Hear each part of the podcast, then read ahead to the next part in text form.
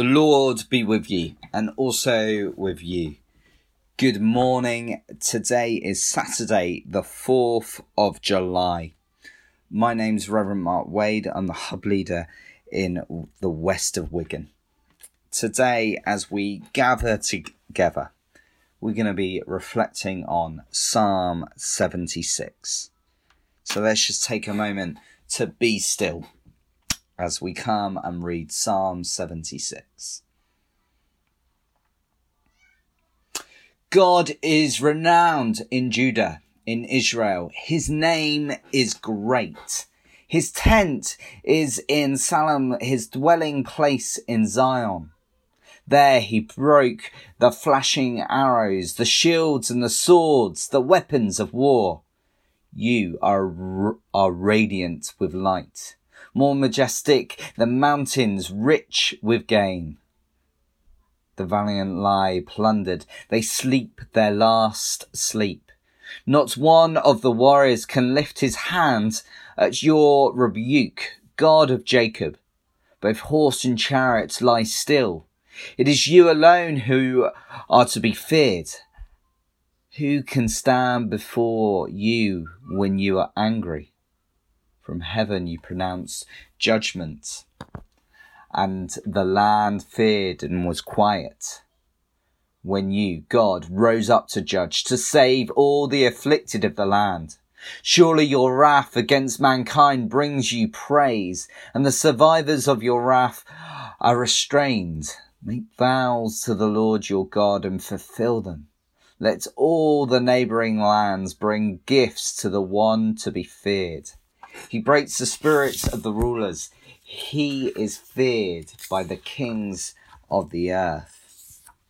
Glory to the Father, and to the Son, and the Holy Spirit, as it was in the beginning, is now, and shall be forever.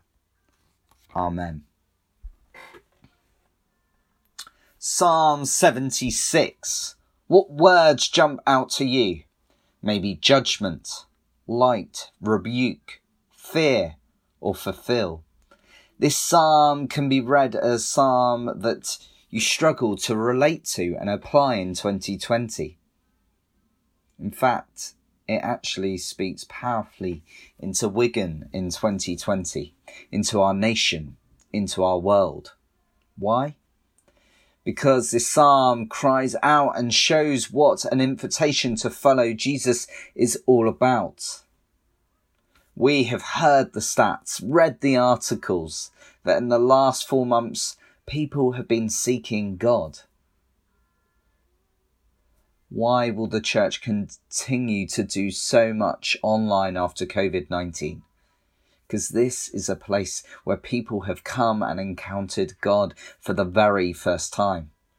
We have seen people engage in church in so many different ways. But why?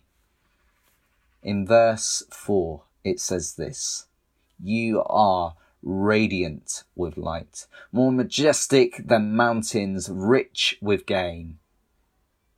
People are seeking for hope, seeking for light, seeking for more than the darkness of 2020. This psalm points to a promise of a God who is for his people, who loves them, brings them a promise of what is to come, a hope in the darkness, an invitation to come. How are you feeling today? Where would you place yourself in this psalm? Are you living in that hope and promise? Or are you full of fear and doubt? The beauty of the Psalms is David being real, not writing the textbook answers, but crying out to God, getting angry, but then being a book of praise and joy. We get a bit of all of this in this psalm. All under the banner of we believe in God who brings us hope, brings us light, carries us through the storms we are going through.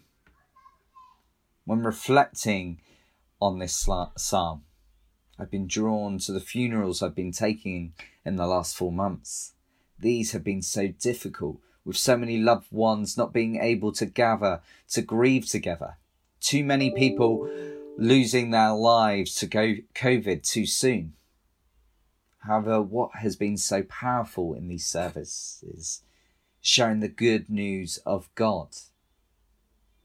That there is an invitation that you are not alone. That there is a God who brings you hope. And you are invited to come and follow him and that He's walking alongside you, however you're feeling. Why? Because He loves you and you are His child, and He invites you to come and be with Him. Amen. As we continue to reflect on that passage, let us gather in prayer. And let us pray together in the prayer that Jesus taught us. Our Father in heaven, hallowed be your name. Your kingdom come, your will be done, on earth as it is in heaven. Give us today our daily bread.